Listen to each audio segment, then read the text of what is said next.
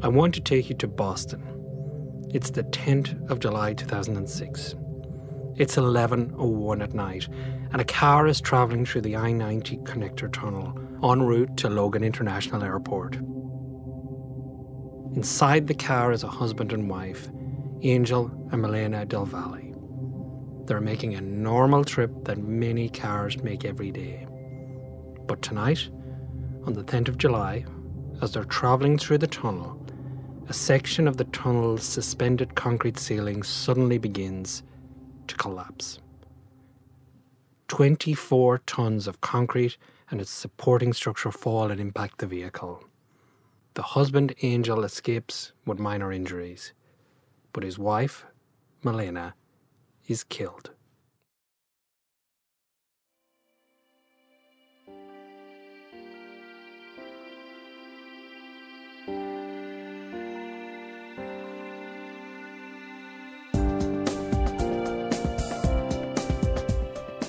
This is the Brady Heywood Podcast, a show about failures and disasters. On the show, we examine the technical, human, and organizational causes of failure, and we explore why our decision making is not nearly as rational as we think. I'm your host, Sean Brady.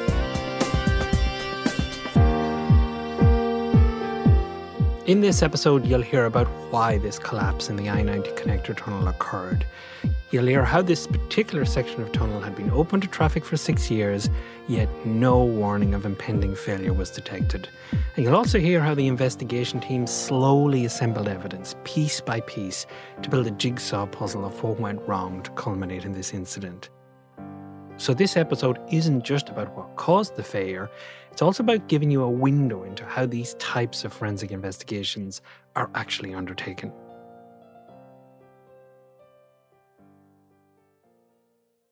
So, to start this story, we need to go back and look at the history of this tunnel. So, this tunnel was constructed as part of a massive infrastructure project in Boston. It was officially referred to by a technical name, but it is much more commonly known as the Big Dig. Now, this was one of the most costly and complex public infrastructure projects ever undertaken in the US. Its final project cost was in excess of 14 billion US dollars, and it took 20 years to complete. Its aim was to reduce Boston's congestion problems, and the project involved the construction of 259 kilometres of highway lanes, including 8 kilometres of tunnel. They built 16 interchanges and 200 bridges and it was managed by Bechtel and Parsons Brinckerhoff. Now, the tunnel where the collapse occurred was the I 90 connector tunnel, and it was open to traffic in December 2000. It was constructed as a cut and cover tunnel, and this means that you essentially dig a big trench and then cover the trench, and that's what gives you the tunnel. Now, as you heard, in 2006, some of the suspended ceiling panels in the tunnel collapsed. And to understand why this happened, we need to step back and look at how this tunnel was constructed. So, first, why have a ceiling in the tunnel? What does it do? Well, the primary reason to have a ceiling is for ventilation purposes. A portion of this area between the suspended ceiling and the roof contains ventilation ducts. These are used to maintain air quality in the tunnel and to remove smoke if there's a fire. And this ceiling space is quite high. There's about 1.7 metres between the ceiling and the roof. Now, in terms of construction, this ceiling was made up of concrete panels that were suspended by beams and rods from the roof of the tunnel and it was some of these panels, as well as some of the supporting structure, that fell. So now we need to get into some detail as to how these concrete panels are actually suspended from the tunnel roof. So in this particular section of the tunnel, the concrete panels are supported by a number of support beams that run along the length of the tunnel. So these beams hold up the panels. The beams are then supported by hanger support rods which are in turn supported by roof hanger plates. And these roof hanger plates are connected to the tunnel roof by epoxy anchors. So, what's an epoxy anchor? Well, one way to think about it is that it's a threaded bar that sticks out of the tunnel roof. Then, using a nut, you can connect the hanger plate to it. So, to install these anchors, you drill a hole in the tunnel roof, clean out the hole, push epoxy into the hole, which is like a glue, and then you push the anchor, which is a threaded bar, up into the hole. The epoxy sets, which now leaves you with a threaded bar hanging from the roof. And this is what you bolt the hanger plates to. So, just to recap, you've got concrete panels which are supported on beams, which in turn are supported by hanger support rods, which in turn are connected to hanger plates. And these hanger plates are connected to the roof of the tunnel using epoxy anchors. So that's how the system works.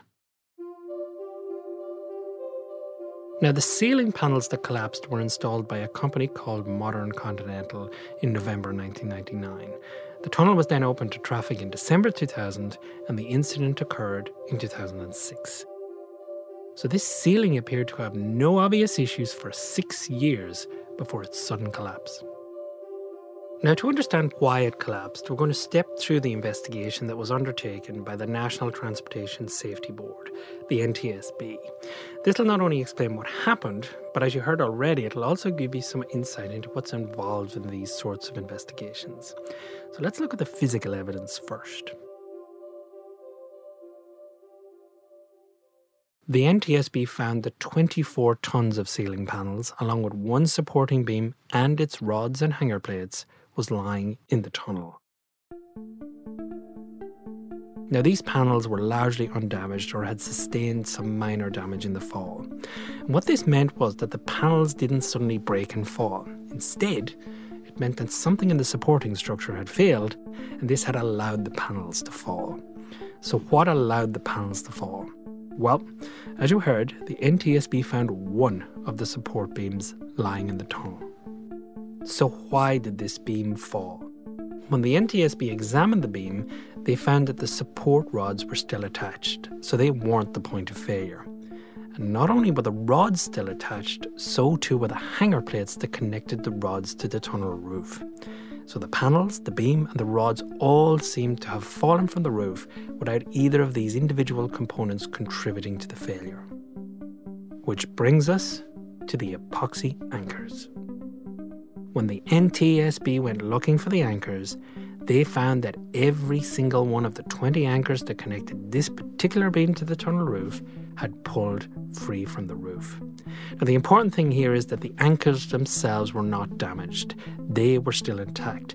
It was the epoxy holding the anchors in the roof that seemed to have failed. Now, there was plenty of hardened epoxy still stuck to the failed anchors, and the NTSB was able to run tests on it. And there were a few things about the epoxy that was interesting. The first was that there was evidence of fractured epoxy and voids in the epoxy. And this begged the question were installation issues a cause of the failure? The second thing that was noticeable was very curious. It looked like some portions of the epoxy had been exposed to the air for a long time. In other words, it looked like some of these anchors had pulled some distance out of the roof in the past and exposed some of the epoxy to the air. And this then begs the next question what about the anchors in the rest of the tunnel, the anchors that didn't fail? One of the things they did was they inspected the rest of the anchors. They climbed up into that ceiling area, and what they found was pretty shocking. In this section of the tunnel, there were 634 anchors, and they found that 161 of them, so 25% of them, had pulled some distance out of the roof. So, this was not a local issue with the panels that actually failed. This was apparently a widespread issue with the epoxy anchors. The NTSB said that by the time of the collapse, a significant portion of the anchors in this section of the tunnel had pulled out far enough that without corrective action, several more of the ceiling panels were at imminent risk of collapse. So, what's going on here? What would cause anchors to pull out of the roof like this? And why wasn't this noticed during inspections? Why did it take six years for the failure to actually occur?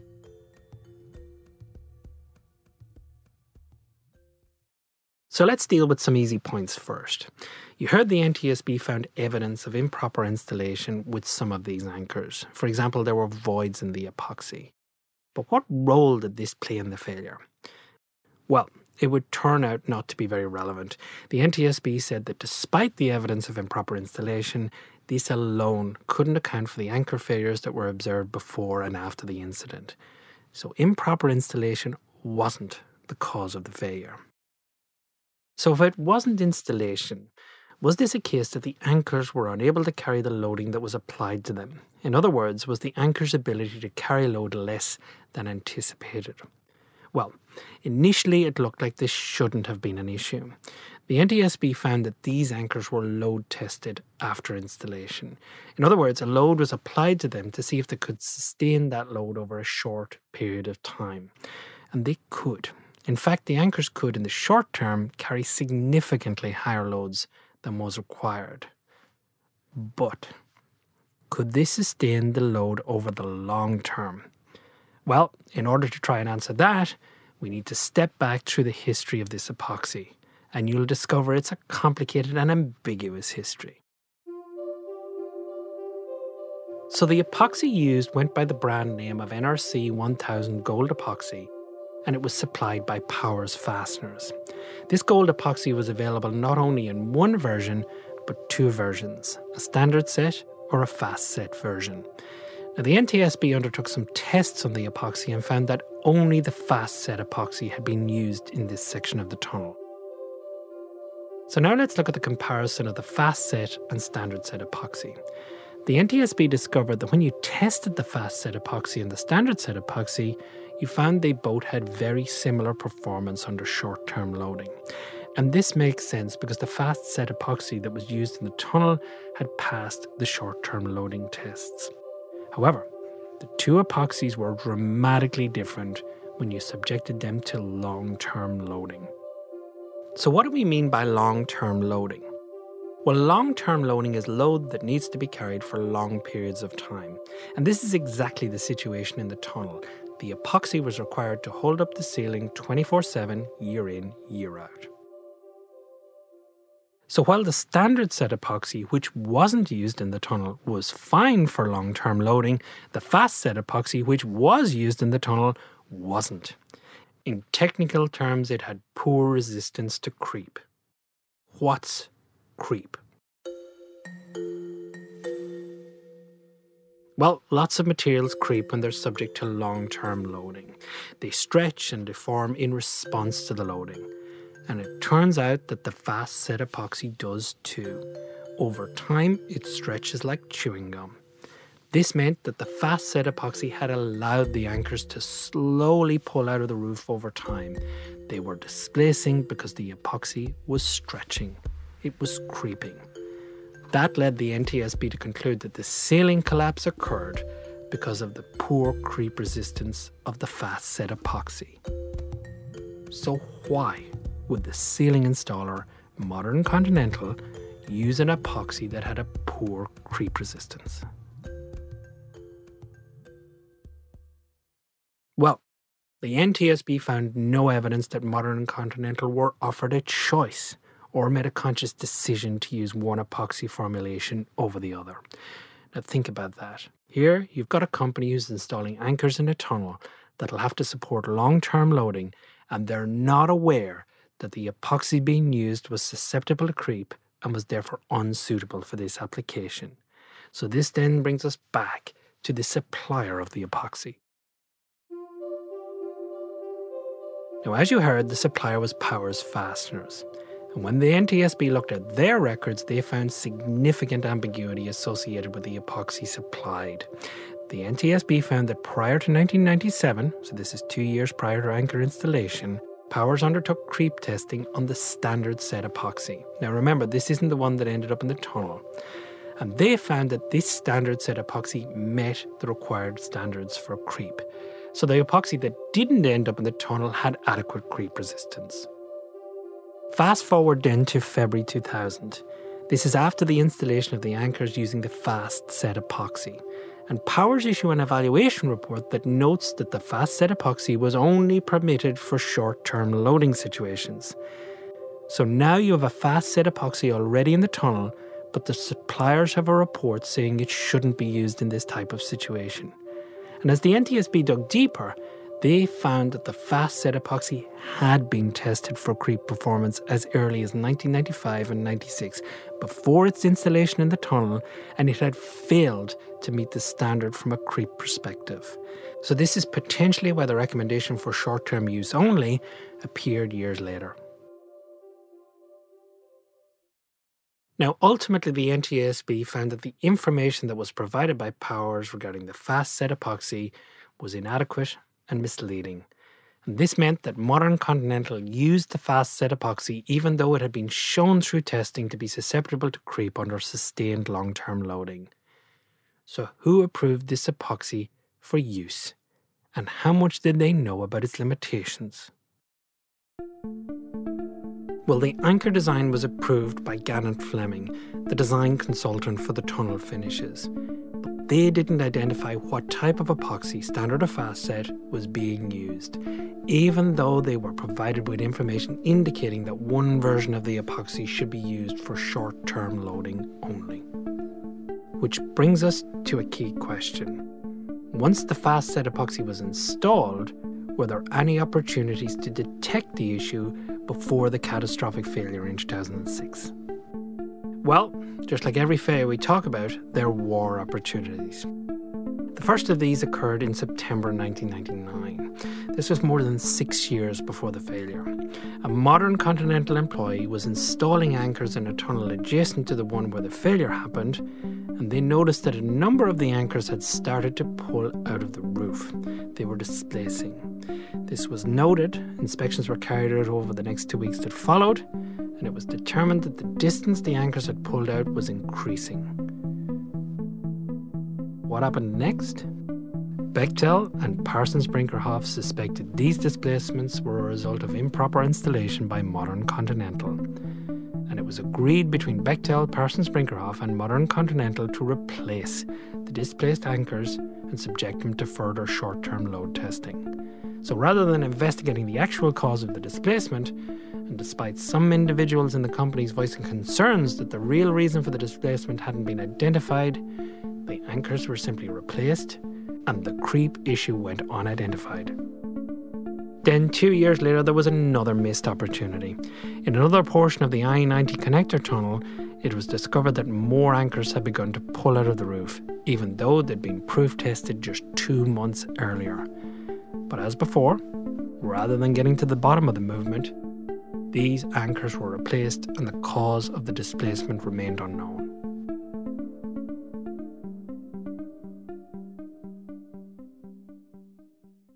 So, in all, the NTSB concluded that Bechtel, Parsons Brinckerhoff, and Modern Continental should have put in place a program to monitor the anchors and make sure these displacements had been addressed. And if they had, the failure in 2006 may have been prevented. Which brings us to the final opportunity to identify that anchors were pulling out of the roof. No inspections of the ceiling space were undertaken between 2003 and the collapse. If these inspections had taken place, then it's likely that the anchor displacement would have been identified. And the reason it would have likely been identified was that by this stage, a significant number of the anchors would have pulled far enough out of the roof that they'd have been very noticeable, even to a casual observer. And this led the NTSB to conclude that if the Massachusetts Turnpike Authority had inspected the area above the suspended ceilings in the tunnel, they would have identified the anchor creep and they could have done something about it. Unlike many catastrophic structural collapses, a series of errors, oversights, omissions, poor communication, and missed opportunities all came together to cause the failure. And in many ways, this failure happened because of ambiguity. There were two epoxies one that would have been fine for long term loading, and one that wasn't. And the one that wasn't ended up in the tunnel.